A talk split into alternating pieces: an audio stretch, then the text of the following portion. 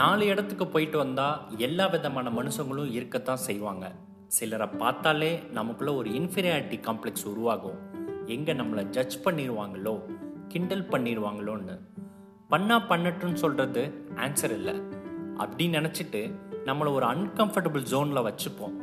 நம்மளை நாமே தள்ளிப்போம் ஒரு ஓரமாக ஒரு குவார்ட்டருக்கு walk like a king or walk like you really don't care who the king is அதுக்கு முக்கியமாக ஒன்றே ஒன்று தான் வேணும். சொல்கிறேன் கேளுங்க.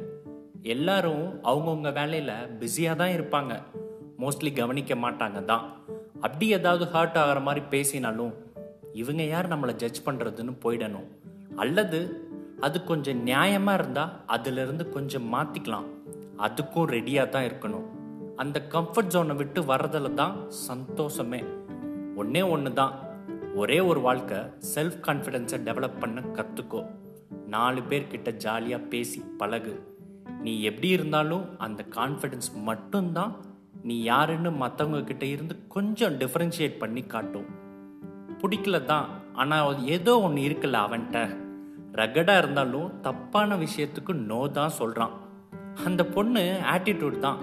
அதே சமயம் கைண்டாகவும் ஒர்க் எத்திக்ஸை ஃபாலோ பண்ணிட்டு தான் இருக்கா. எல்லாத்துக்கும் முதன்மையாக இருக்கிறது அந்த நாலு கப்பு கான்ஃபிடென்ஸ் தான். சொல்கிறேன்னு சொன்னேன்ல இந்த நாலு கப்பு கான்ஃபிடென்ஸ் தான். எங்கே கிடைக்கும்னு கேட்காதீங்க. ரொம்ப பழைய ஜோக்கு இன்னைக்கு யூஸ் ஆகாது. கப்புனாலே வேற ஈஸாலாம் கப் நம்தே தான் ஞாபகம் வருது. டெஸ்ட் சாம்பியன்ஷிப் வேற தோத்துட்டோம் பட் மேட்ச் செம்ம இன்ட்ரெஸ்டிங்காக போச்சுல. அந்த மாதிரி தான். Find your happiness in every little thing in life do whatever you like and cherish the moments simple.